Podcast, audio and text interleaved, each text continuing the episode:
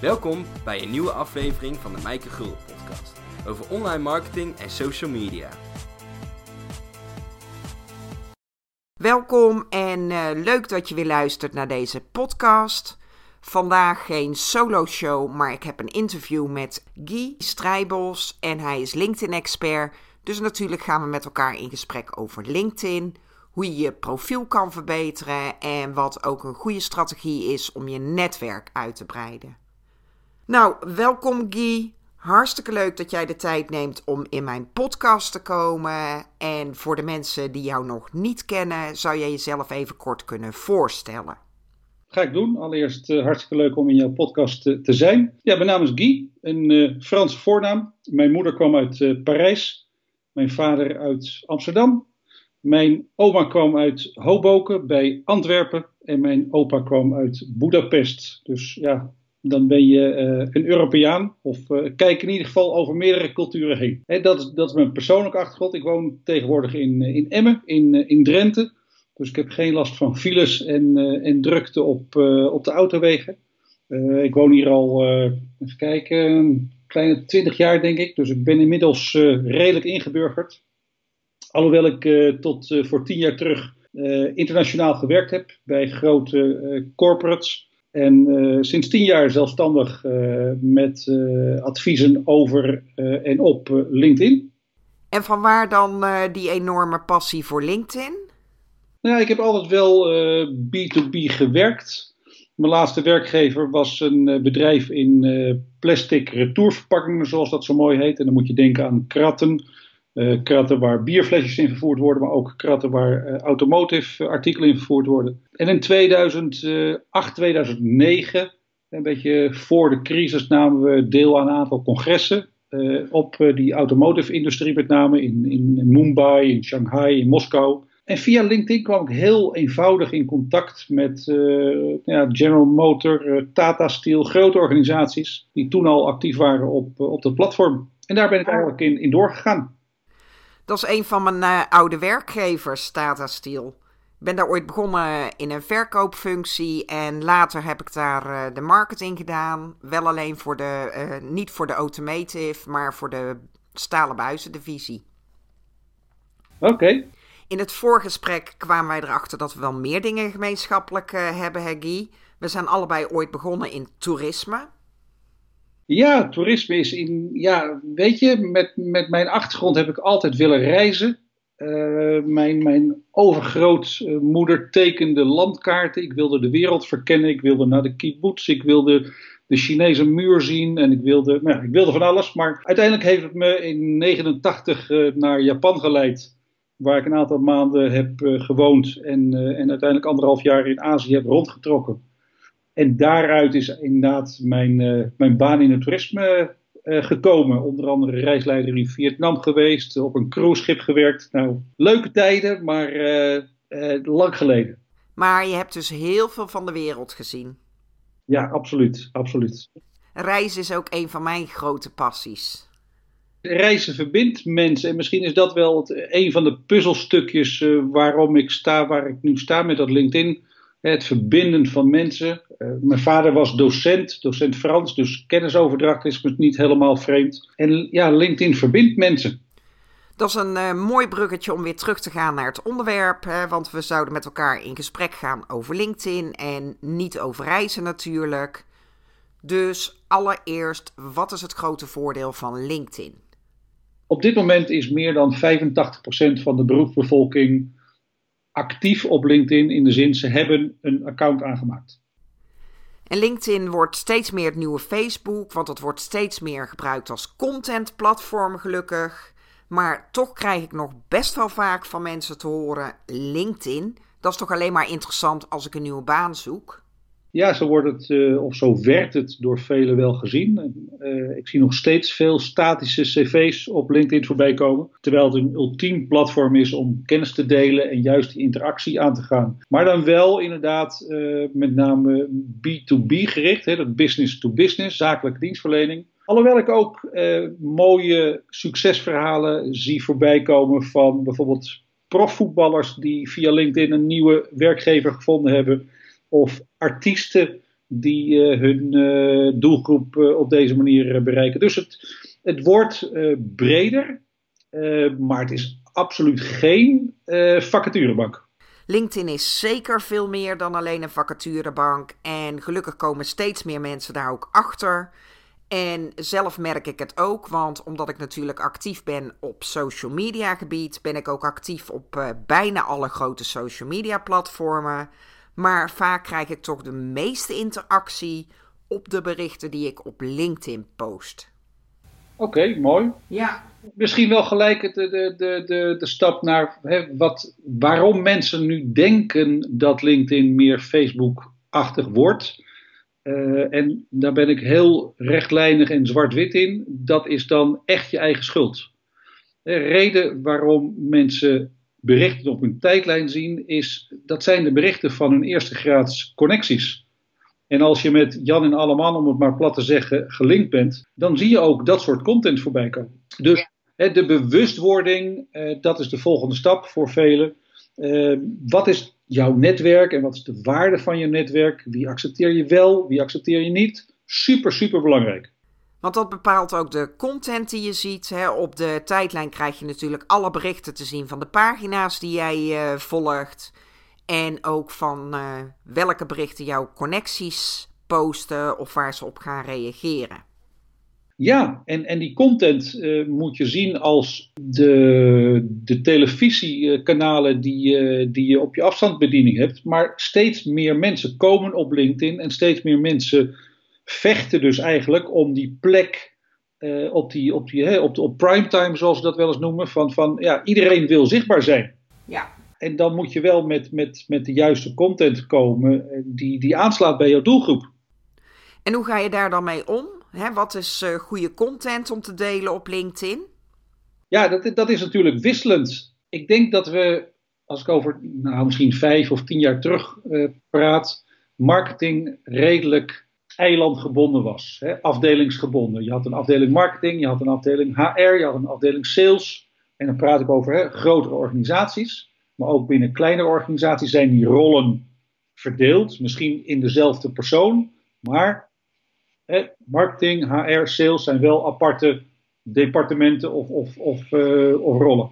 En dan had je een marketingafdeling, die stuurde dan berichten en de medewerkers reageerden dan op. Wat ik nu steeds vaker zie, is dat de medewerkers die daadwerkelijk in contact staan met de klant, de communicatie deels over gaan nemen. want als jij in gesprek bent als, als vertegenwoordiger, als verkoopmedewerker met een klant en je hoort uh, de uitdagingen of de problemen, dan is dat een heel mooi kapstokje om content over te schrijven. En dat hoeft dus niet per se vanaf de marketingafdeling te komen. Dus als je die wisselwerking gaat krijgen, dan krijg je vanaf verkoop naar marketing al een heel mooi bruggetje. Dat is inderdaad veel krachtiger, want eigenlijk is het niet meer B2B of B2C, maar gewoon P2P, people to people. En mensen doen natuurlijk zaken met mensen. En je bent meestal dus ook meer geïnteresseerd in de berichten die medewerkers eh, van een bedrijf delen waar jij ook iets mee te maken hebt. Zeker als het een wat groter bedrijf bent, dan heb jij misschien met sommige divisies niks te maken. En net zoals dat voorbeeld van uh, Tata Steel, ik had daar niks te maken met automotive. En dan kan ik me ook voorstellen dat klanten die iets deden met stalen buizen ook alleen maar geïnteresseerd zijn in die berichten over stalen buizen en niet zozeer in die berichtgeving over automotive. En bovendien zijn medewerkers natuurlijk de beste ambassadeurs, omdat zij allemaal die content gaan delen vanuit hun eigen expertise, vanuit hun vakgebied. Ja, en hetzelfde geldt voor de afdeling personeelszaken, HR. Het wordt steeds lastiger in deze tijd om goed gekwalificeerd personeel te vinden. Dus hoe kom je nu in beeld als werkgever door je aantrekkelijk te positioneren? Nou, ook dat is een onderdeel wat op LinkedIn heel mooi uh, gebruikt, verwerkt kan worden, waarbij je medewerkers inzet om hun verhaal te delen.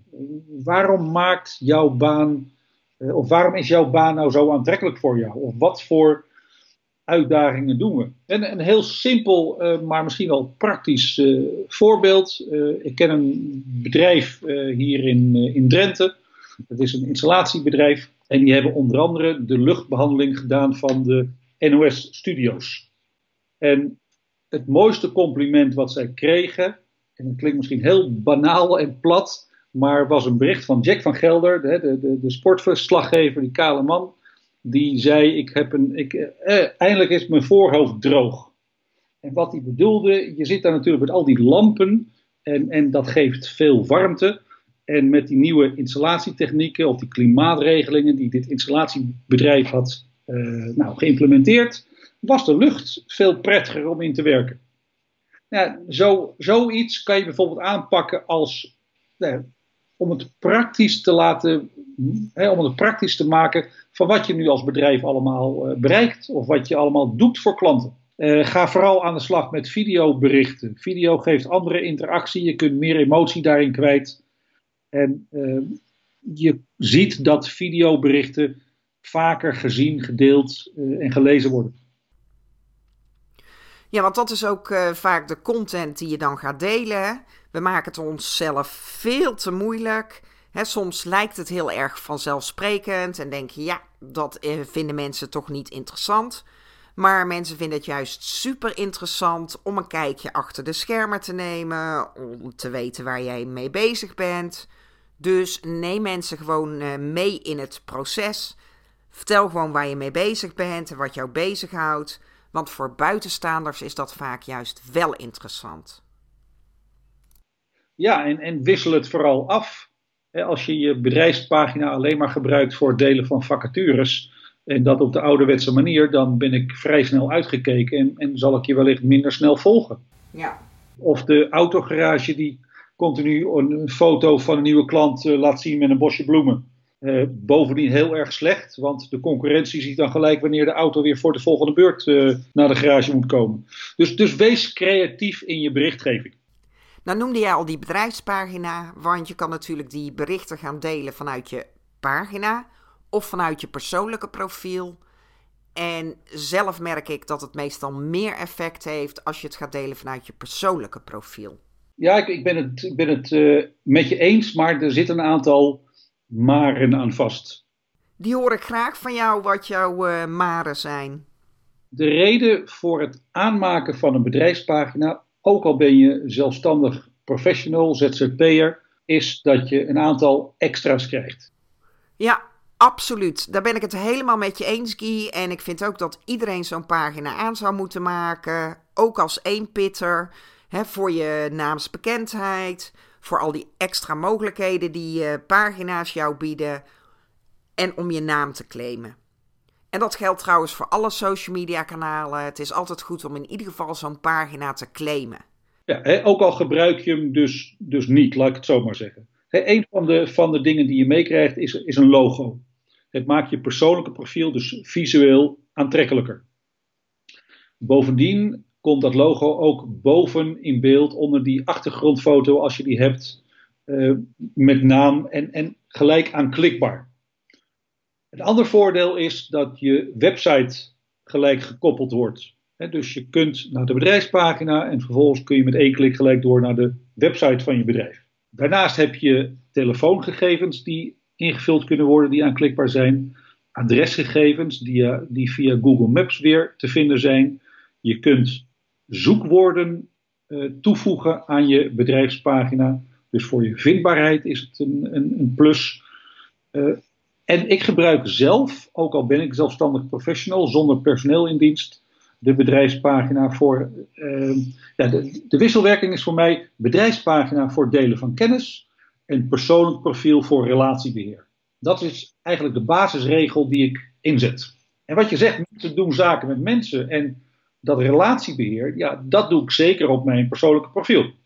Maar als jij content gaat delen, dus als jij jouw kennis of tips deelt, dan post je die dus altijd vanuit je pagina. Ik post hem in eerste instantie, uh, het is geen wet van mede of persen, maar in eerste instantie op mijn bedrijfspagina. En vervolgens ga ik dat via mijn persoonlijke profiel verder verspreiden. Ja. Ik, ik, ik heb uh, op mijn bedrijfspagina iets van, nou, 2200 uh, volgers, geloof ik. Uh, op mijn persoonlijk profiel wat meer. Dus ja, die wisselwerking die probeer ik, uh, probeer ik mee te pakken. Ik probeer ook regelmatig iets te posten op mijn bedrijfspagina, maar ik betrap mezelf erop dat ik dat heel gemakkelijk vergeet. Dat ik het meestal post vanuit mijn persoonlijke profiel. En gelukkig krijg je van LinkedIn af en toe zo'n reminder van: hé, hey, je volgers hebben al een hele tijd niks van je gehoord. En dan denk ik weer: oh ja, hè, misschien moet ik weer eens iets posten op mijn pagina. Ja, op zich is er niks mis mee, Mike, om het eh, via je persoonlijk profiel natuurlijk te delen. En de meeste, zeker kleinere bedrijven, hebben natuurlijk, als ze die bedrijfspagina al hebben, eh, vrij weinig volgers. Dus de impact is dan ook natuurlijk laag. Er is wel een onderzoek gedaan over zeer grote bedrijven door LinkedIn die een bedrijfspagina hebben. En dan geven ze een top 10 van bedrijven. Nou, Philips staat geloof ik, stond volgens mij vorige keer op nummer 9. Uh, eh, met miljoenen volgers. Maar als je nou daadwerkelijk naar de impact kijkt van bedrijfspagina's, dan is dat vrij laag. Waarbij ik gelijk de kanttekening plaats dat LinkedIn voor 2020, dit jaar dus wel, de planning had om bedrijfspagina's meer onder de aandacht te brengen. En behalve dat je die content dus eerst gaat posten op je pagina en vervolgens gaat delen vanuit je persoonlijke profiel, heb jij nog andere tips die je kan gebruiken om uh, jouw LinkedIn bedrijfspagina meer onder de aandacht te brengen? Ja, vorig jaar juni is een aantal weken uh, het kanaal opengezet en daarna vrij snel weer dichtgezet. In november geloof ik is het weer opengezet. Kon je heel eenvoudig mensen uitnodigen jouw bedrijfspagina te volgen. Oh, dat vind ik zo'n irritante functie.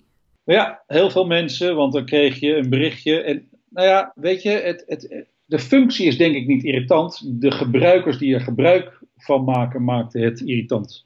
Want stel dat ik nu een bedrijf heb met een, um, uh, nou wat zal ik eens noemen, interieur, uh, een, een interieurarchitect. En ik ga al mijn contacten uitnodigen die bedrijfspagina te volgen dan krijgen ook mensen die totaal niets hebben met jouw expertise die uitnodiging. Ja. Dus, dus hè, wederom bewustwording nadenken. Wie nodig je uit om jouw bedrijfspagina te gaan volgen? Wees je daar absoluut bewust van. Ja, als je, als je dat hebt, dan, dan ga je de juiste mensen bereiken. Maar dat is als je ze proactief gaat benaderen. Want in principe kan iedereen je pagina gaan volgen. Ja. Hè, daar hebben mensen geen toestemming voor nodig. Daar heb je niet die wederzijdse goedkeuring voor nodig, zoals op je persoonlijke profiel. Klopt. Dus dan ga je mensen één op één benaderen om jouw pagina te volgen.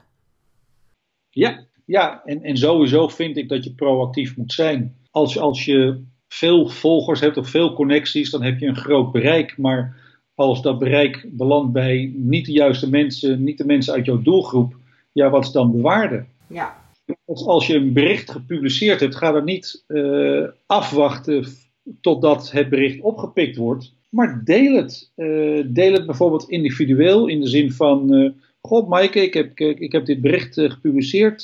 benieuwd wat je ervan vindt. Um, laat, of wees welkom je commentaar achter te laten. En dat stuur je dan gewoon in een privébericht? Ja, want misschien heb je mijn hele post niet voorbij zien komen omdat die ruimte nou eenmaal beperkt is. Dus ga vooral je berichten zelf actief promoten. Ga dit onder de aandacht brengen.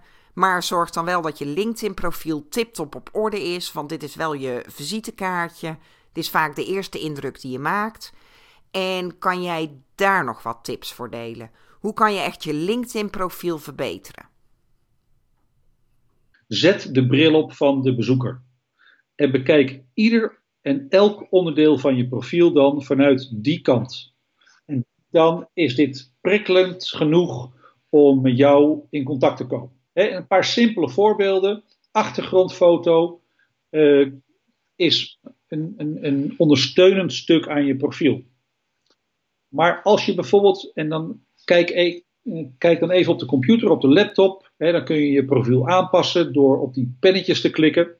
Uh, als je op dat pennetje klikt naast jouw profielfoto, kijk dan ook even bij zichtbaarheid.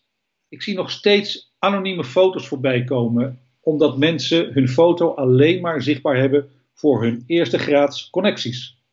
En dat is mooi, maar als je nieuwe klanten, nieuwe mensen wilt ontmoeten, dan is het wel fijn dat je die foto openbaar gepubliceerd hebt staan.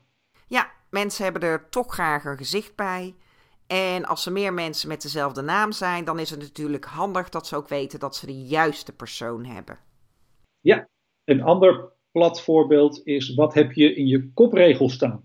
staat daar eigenaar of manager. Mooi dat je eigenaar bent, dan mag je een besluit over dingen nemen. Maar wat zegt dat mij nu als klant? En daar gaan mensen ook niet op zoeken. Nee, en sommige mensen hebben bijvoorbeeld Engelstalig staan. Dan ben je bijvoorbeeld strafadvocaat en dan staat er bijvoorbeeld litigation. Nou, dat is een, een term die ik vroeger niet kende, maar bij, hè, door mijn werk met advocaten, eh, die ik als een aantal klanten die advocaat waren, kwam ik achter die term. En dan denk ik, ja, mijn doelgroep is Nederlandstalig bewezen van. Dus zet er dan ook strafadvocaat neer. Ja. Om dat voorbeeld weer bij de kop te pakken, advocatuur. Je hebt natuurlijk een, een, een, uh, een uh, arbeidsrechtadvocaat en je hebt familierechtadvocaat. Dus dus hè, advocaat op zich is breed en maakt het helder in welke hoek je dan zit. Maar je wil ook door de juiste mensen gevonden worden. Want als iemand op zoek is naar wat jij doet, wat jij te bieden hebt, dan wil je natuurlijk ook dat ze bij jou terechtkomen.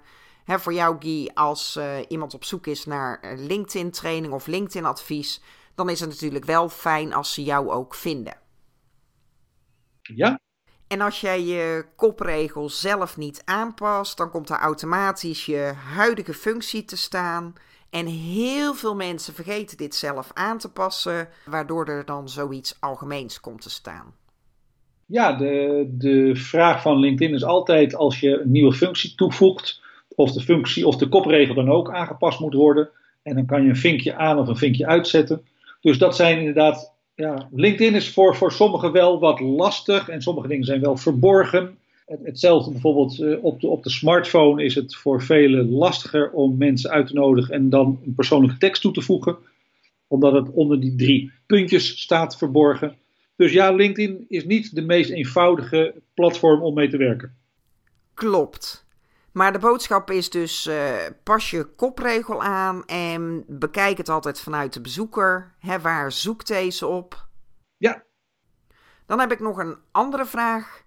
Het tegenwoordig zie je ook heel veel mensen icoontjes of emojis toevoegen bij hun naam. Wel of niet doen? Niet doen. Ik vind het, ik vind het schreeuwerig, ik vind het lelijk. Ik vind het niet zakelijk, niet professioneel. En het uh, schiet je nog meer in je eigen voet, want het draagt niet bij tot de vindbaarheid. Het, het zijn symbolen die niet herkend worden. Dus een, een raketje of, of, een, of een andere uh, icoon uh, is, is, is niet iets wat, wat bijdraagt in jou, in de goede vindbaarheid. En ik moet zeggen, ik heb in het verleden ook wel eens een vinkje gehad. Ik, ik heb nu volgens mij mijn achternaam in, in hoofdletters staan. Heeft een beetje te maken met een, een lichte vorm van dyslexie. En, en dat ik meer op gevoel afga dan op, op grammaticaal correct.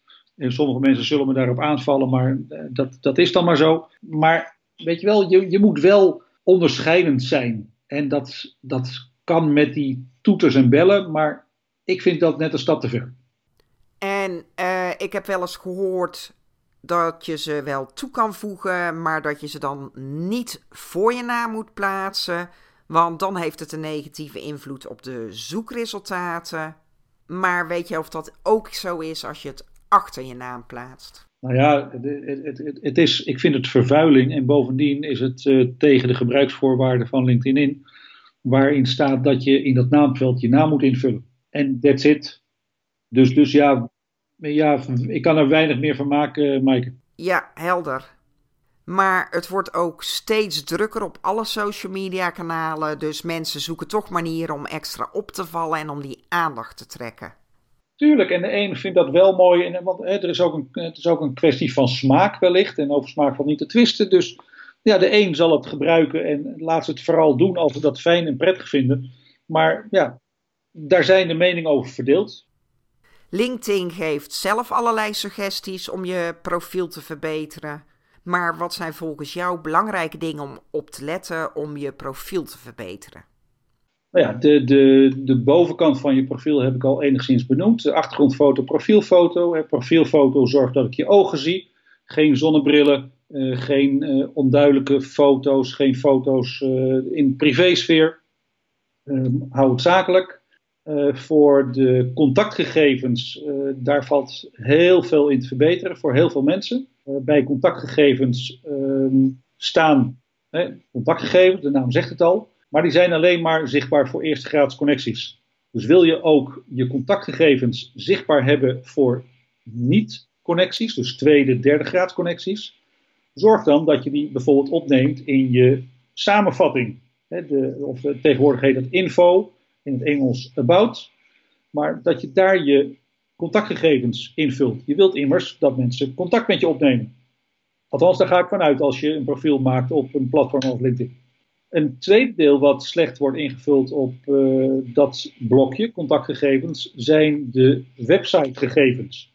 Je mag drie websitepagina's invullen. En vele mensen denken dan, ja, maar ik heb maar één website, of mijn bedrijf heeft maar één website. Maar als je dan verder denkt en je kunt drie websitepagina's invullen, en dan kun je dus dieper jouw organisatie in. En aan het eind van die website heb je de keuze, en velen kiezen dan om bedrijfswebsite in te vullen. Maar als je daar kiest voor ander, dan heb je een aanvullende mogelijkheid en dan kun je een stukje tekst meegeven. Tekst die ook weer vindbaar is in de zoekmachines. En die ook voor de bezoeker duidelijk maken waar ze op klikken, waar ze op terechtkomen. En mensen vinden dat natuurlijk ook fijn, die willen niet uh, zomaar overal op klikken. Dus als jij websites toe gaat voegen, is het goed om altijd voor die optie anders te kiezen. Want alleen dan krijg je zo'n extra invulveld waar je die omschrijving kan geven. En dan kan je daar vermelden dat mensen op uh, de website terechtkomen, of misschien bij een bepaald e-book, of een download, of een whitepaper. Ja, inderdaad. Uh, kijk ook naar welk e-mailadres je hebt toegevoegd. Is dat bijvoorbeeld een Hotmail of een Gmail of Yahoo mail, hè, dus een privé-e-mail, of is dat een zakelijk e-mail? Zorg dus altijd dat je een zakelijk e-mail hierin vermeldt. Als ik verder ga naar het blokje info, uh, waarvan ik liever zou hebben dat de titel jouw verhaal zou zijn, dan geef ik daarmee gelijk ook aan wat ik daar graag zou willen lezen. Jouw persoonlijke verhaal. Waarom doe je wat je doet? Of hoe ben je daar zo toe gekomen? En ik heb daar wel een aantal mooie voorbeelden van. iemand die nou ja, eh, een heel triest, uh, maar zwaar ongeval ooit heeft gehad waardoor hij in een andere carrière terecht is gekomen. Het geeft ook gelijk aan wat, wat het verhaal is achter die persoon. Um, en ga je een stapje lager, dan heb je de zogenaamde vaardigheden, de skills, die ik persoonlijk meer zou willen zien als zoekwoorden. Um, ja, vroeger was het zo dat, dat het weinig waarde had. Ik, ik kon dan jou aanbevelen en jij kon mij dan weer aanbevelen. Maar zorg dat daar ook de juiste termen in verwerkt zijn. Want ook dat wordt weer door LinkedIn opgepakt om jou te koppelen aan. Uh, stel dat je een bepaalde expertise zoekt, uh, dan wordt het op die manier helderder en, en word je eenvoudiger gevonden. Dus denk vooral na waar je op gevonden wil worden, op welke expertises en vul die termen dan in bij je vaardigheden. Ja, ja. dus, dus nogmaals, uh, maak van je profiel geen, geen statische cv, maar voeg daar meer aan toe. Bij ervaring kan je bijvoorbeeld je verantwoordelijkheden invullen of je bereikte resultaten. Maar in, in plaats van alleen maar de titel, ik ben accountmanager of ik ben coach of ik ben uh, timmerman, vul daar meer in over jouw werkzaamheden. Alles wat je toevoegt zal benut worden om beter gevonden te worden en om beter zichtbaar te worden, maar ook om jouw expertise beter te tonen. Ja, dus zorg dat je LinkedIn-profiel helemaal op orde is. Vul uh, alle informatie zo volledig mogelijk in. En met alle tips die Guy gegeven heeft, is je profiel natuurlijk helemaal op orde. En uh, vervolgens uh, kun je dus niet achteroverleunen en maar gaan zitten wachten tot je gevonden wordt. Maar is het ook goed om zelf contact op te nemen, om zelf het initiatief te nemen, om te gaan netwerken. Dus hoe zet je LinkedIn dan in? Ja, even terugkomen op wat je net zei, van, hè, dan is je profiel helemaal op orde. Dit zijn maar een aantal van de vele mogelijkheden die je, die je hebt op, op LinkedIn. Dus ga vooral al die blokken uh, zoveel als mogelijk en compleet invullen. En het volgende is inderdaad actief zijn op LinkedIn. Dus er zijn een aantal mogelijkheden. Je kunt uh, de zogenaamde duimpjes opsteken, hè, de likes. Je kunt reageren op een bericht of je kunt berichten delen. Vroeger werd, nou, uh, als je het heel theoretisch pakt, dan zeg ik duimpje is één punt, commentaar geven is uh, drie punten en delen is twee punten. En waarom is dat delen nu minder waard? Uh, LinkedIn wil het liefste, of het algoritme wil het liefste, dat je reageert op de originele berichten. Daar moet de interactie plaatsvinden.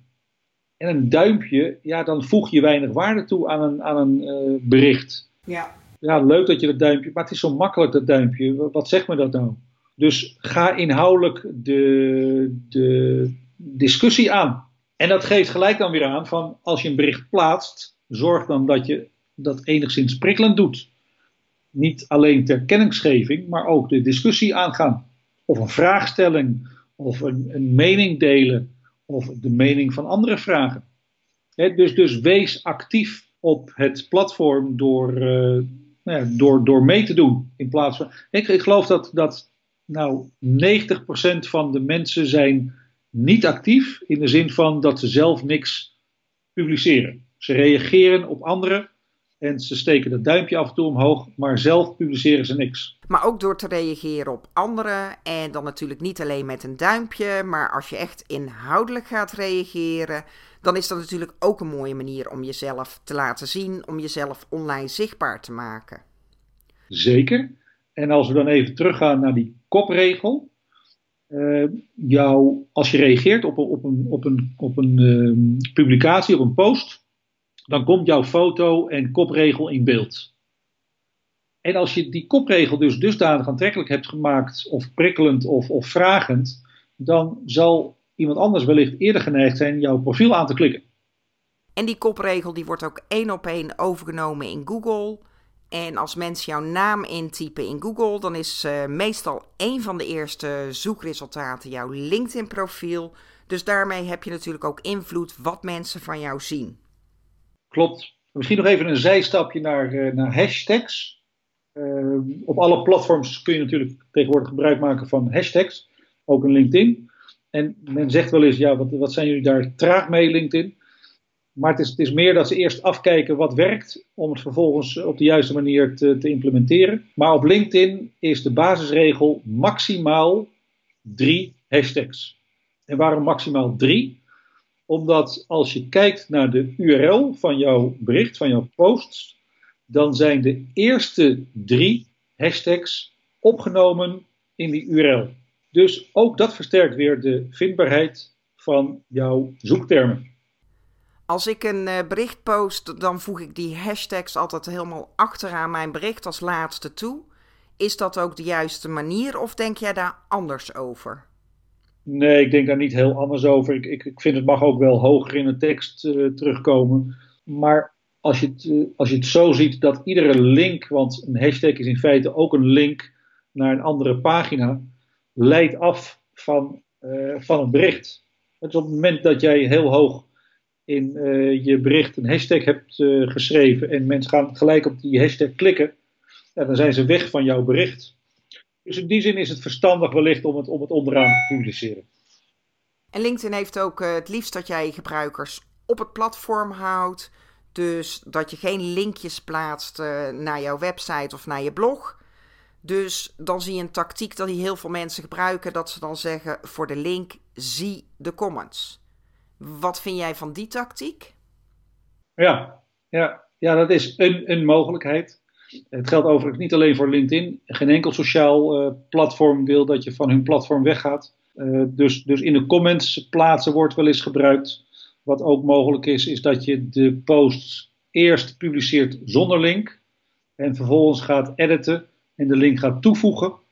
Maar weet je, ook algoritmes worden slimmer en, en uh, krijgen dat in de gaten. Ja. Als je nu alleen maar bezig bent met het verkrijgen van meer likes of meer volgers, ja, dan, dan heb je de focus volgens mij niet juist. Ja. De focus moet zijn op, op een waardevol, goed, kwalitatief bericht delen, uh, waar ja. jouw connecties uh, op gaan reageren, of niet. Maar in ieder geval, weet je wel, dat je jouw kennis deelt op het platform. Dat is voor mij het allerbelangrijkste. Het is zeker belangrijk om op die waarde te focussen. En hoe zet jij LinkedIn zelf in? Nou ja, ik heb natuurlijk een, uh, een product of een dienst waarbij ik adviezen geef over hoe je LinkedIn beter kunt benutten, hoe je zichtbaarder kunt worden. En ik uh, werk met name met sales- en, en marketingmensen. Uh, dus ik heb in mijn netwerk veel van dat soort mensen zitten. En ik, ik, ik geef regelmatig, of ik deel regelmatig tips over het gebruik van LinkedIn. Ik deel regelmatig nieuws. Uh, ik schrijf regelmatig over de ontwikkelingen. En dat kan mijn eigen content zijn, of dat kan content van, van anderen zijn, die ik dan graag deel, publiceer. De hashtag LinkedIn by Guy is, is een hashtag die ik veel gebruik. Hè. Dus, dus LinkedIn en een by, dus B-Y en dan mijn volledige naam, die niet zo lang is. G-U Griekse I, dus dat valt op zich wel mee. En daarnaast ben ik altijd actief in het vinden van nieuwe connecties. En ik, ik krijg veel uitnodigingen van mensen, veel al onpersoonlijk. En dan heb ik een, een, een stuk basistekst die ik altijd terugstuur. Ik bedank ze altijd voor een uitnodiging. Ik uh, vraag uit nieuwsgierigheid hoe ben je bij mijn profiel gekomen. Geef me al wat meer informatie van, van nou, welke uh, andere contacten mij uh, wellicht hebben we genoemd. En ik vraag altijd wat ik voor ze kan betekenen. Nou, daar komt niet altijd een reactie op, maar, maar vaak ook wel. En dan heb ik gelijk handvatten waarmee ik de volgende stap zet. Dus ik probeer altijd mijn um, relaties op LinkedIn persoonlijk te spreken. Dat hoeft niet persoonlijk uh, fysiek met een kop koffie te zijn, dat kan ook online zijn. En de volgende stap die ik zet, en die heb ik uh, vorig jaar heel veel gebruikt en uh, heel veel succes ook mee behaald, is dat ik mijn maandagochtenden gebruikte voor vijf belafspraken. Dus mensen die mij hadden uitgenodigd, met wie ik wat meer contact wilde leggen. Nou, je gaat natuurlijk niet met iemand koffie drinken en na een kwartier zeggen: Goh, het wordt toch niks. Uh, we, nemen weer afscheid. Dus ik heb het als volgt uh, ingezet. Ik heb uh, iedereen uitgenodigd voor een bepaalde tijd. Dus ik had bijvoorbeeld met jou: goh, Hoe staat jouw agenda volgende week maandag 9 uur? En dus ik nam alvast de regie qua tijd, zodat die in mijn agenda mooi aansloot. En heb je een kwartier gesprek. Kwartier ruimte liet ik er dan over voor het volgende gesprek. En om half tien had ik dan weer mijn volgende afspraak. En ik had één regel, en die regel was geen verkoper zijn. Dus ik wil niet mijn verkooppraatje tegen jou aanhouden. En wat gebeurt er dan? Nou, stel dat wij dan uh, bellen met elkaar en ik vraag: Goh, Maaike, uh, vertel eens, uh, waar kom je vandaan? En nou ja, daar komen hele mooie, waardevolle gesprekken uit voort. En, en na een minuut of ja, 9, 10, 11 kwam dan standaard de vraag: En Guy, wat doe jij dan? Nou ja, daar was de tijd natuurlijk al bijna voorbij. Dus ik had voor mezelf, uh, nou, ik hou me bezig als communicatieadviseur en ik geef advies over LinkedIn. En nou, superleuk gesprek. Daar kwamen soms wel uh, uh, punten naar voren van, van, nou, iemand die was genezen van kanker. Of was net schoonverklaard. Of iemand had zijn, zijn vader net verloren. Hè, zoals ik destijds ook mijn vader heb verloren. Nee, dan, heb je, dan heb je hele persoonlijke gesprekken met iemand. Ja. En wat vervolgens dan uh, naar boven kwam, is dat na een week of vijf, zes, zeven, een maand, twee. Weet je, je, je hebt de basis al gelegd in je relatie. Dus, dus het vertrouwen is ook al vrij goed in elkaar. Je weet al wat meer van elkaar dan alleen maar jij uh, bent, bent coach in dat, of jij bent advocaat, of jij bent installateur. Je weet gewoon iets meer van elkaar. Ja. En de volgende stap was dan ook dat mensen mij benaderden van, goh je had het toen over LinkedIn en nu komt dit op mijn pad. Zou je me daarbij kunnen helpen? En ja, dat, dat vond ik heel waardevol in mijn netwerkopbouw. En nu praat jij in de verleden tijd, dus deze strategie die pas jij nu niet meer toe? Dat klopt, omdat ik nu uh, druk ben met, met een aantal andere dingen en mijn netwerk inmiddels zo is gegroeid dat ik, dat ik daar een bepaalde rem op heb gezet. En dat ik me nu focus op, op bestaande connecties en iets meer in de groei van het netwerk. Maar jouw tip is dus uh, actief jouw netwerk uitbreiden En dan niet alleen maar connecten, maar echt met mensen in gesprek gaan. En maak eventueel een fysieke of een telefonische afspraak, zodat je mensen ook echt beter leert kennen.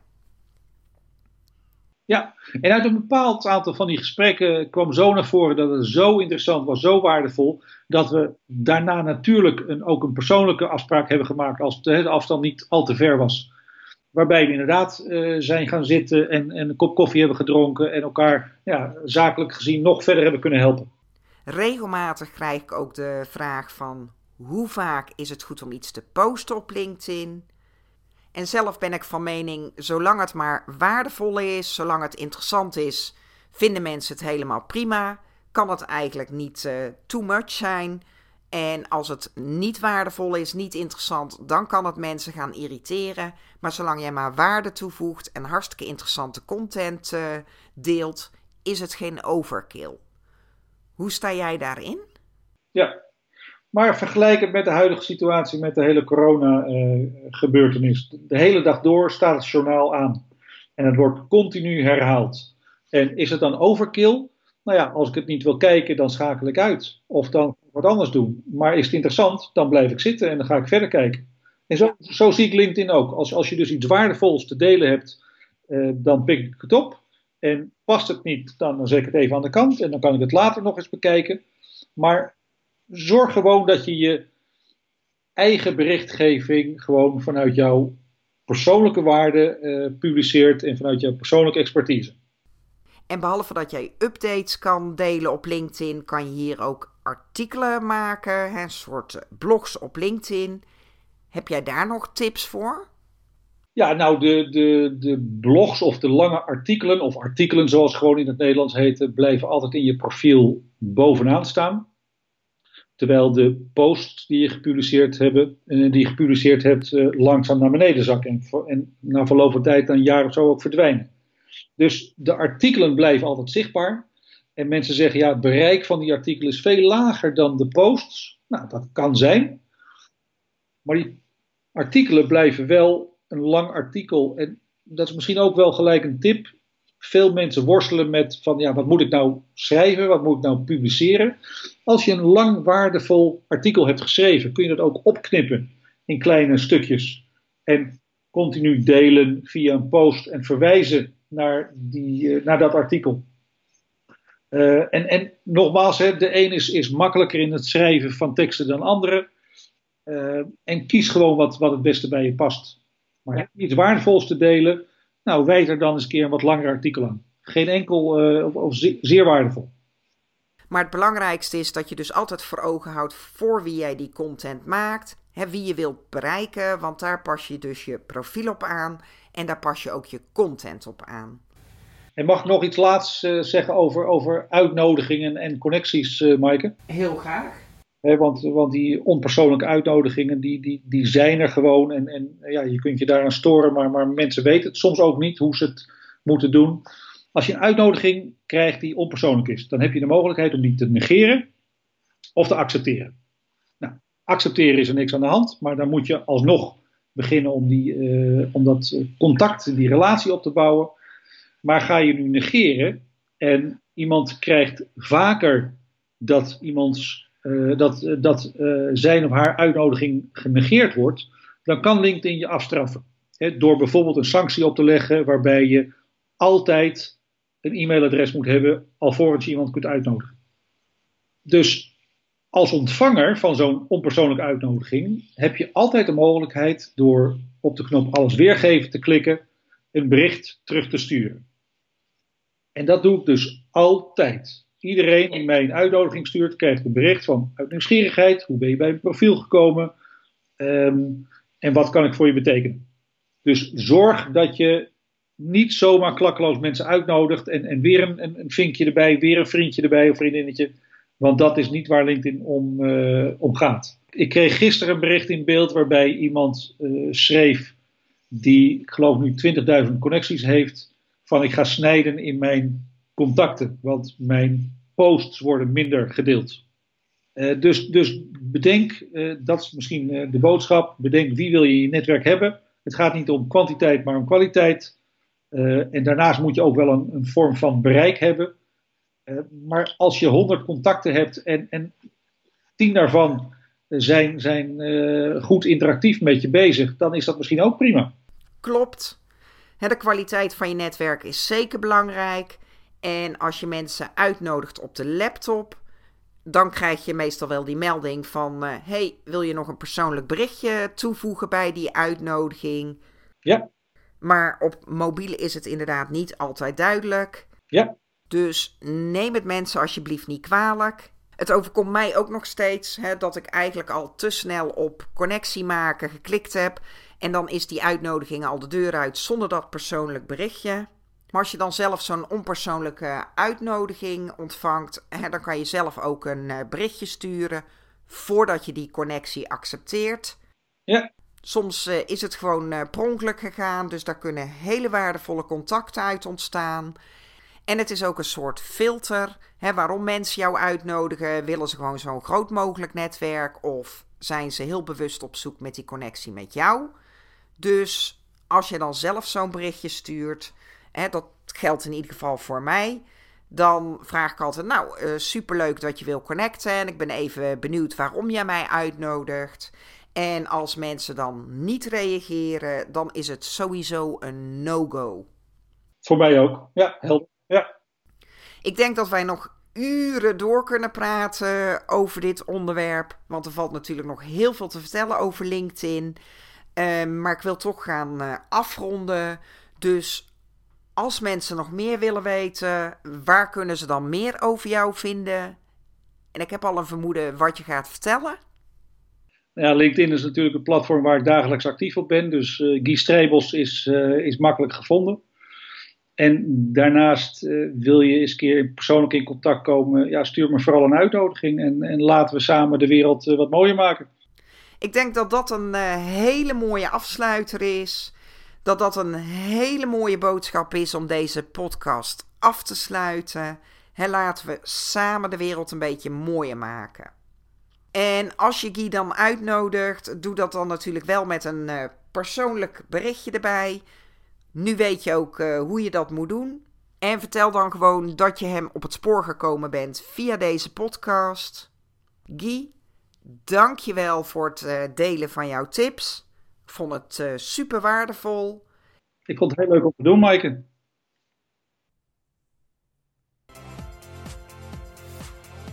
Bedankt voor het luisteren naar de Mijke Gulden podcast.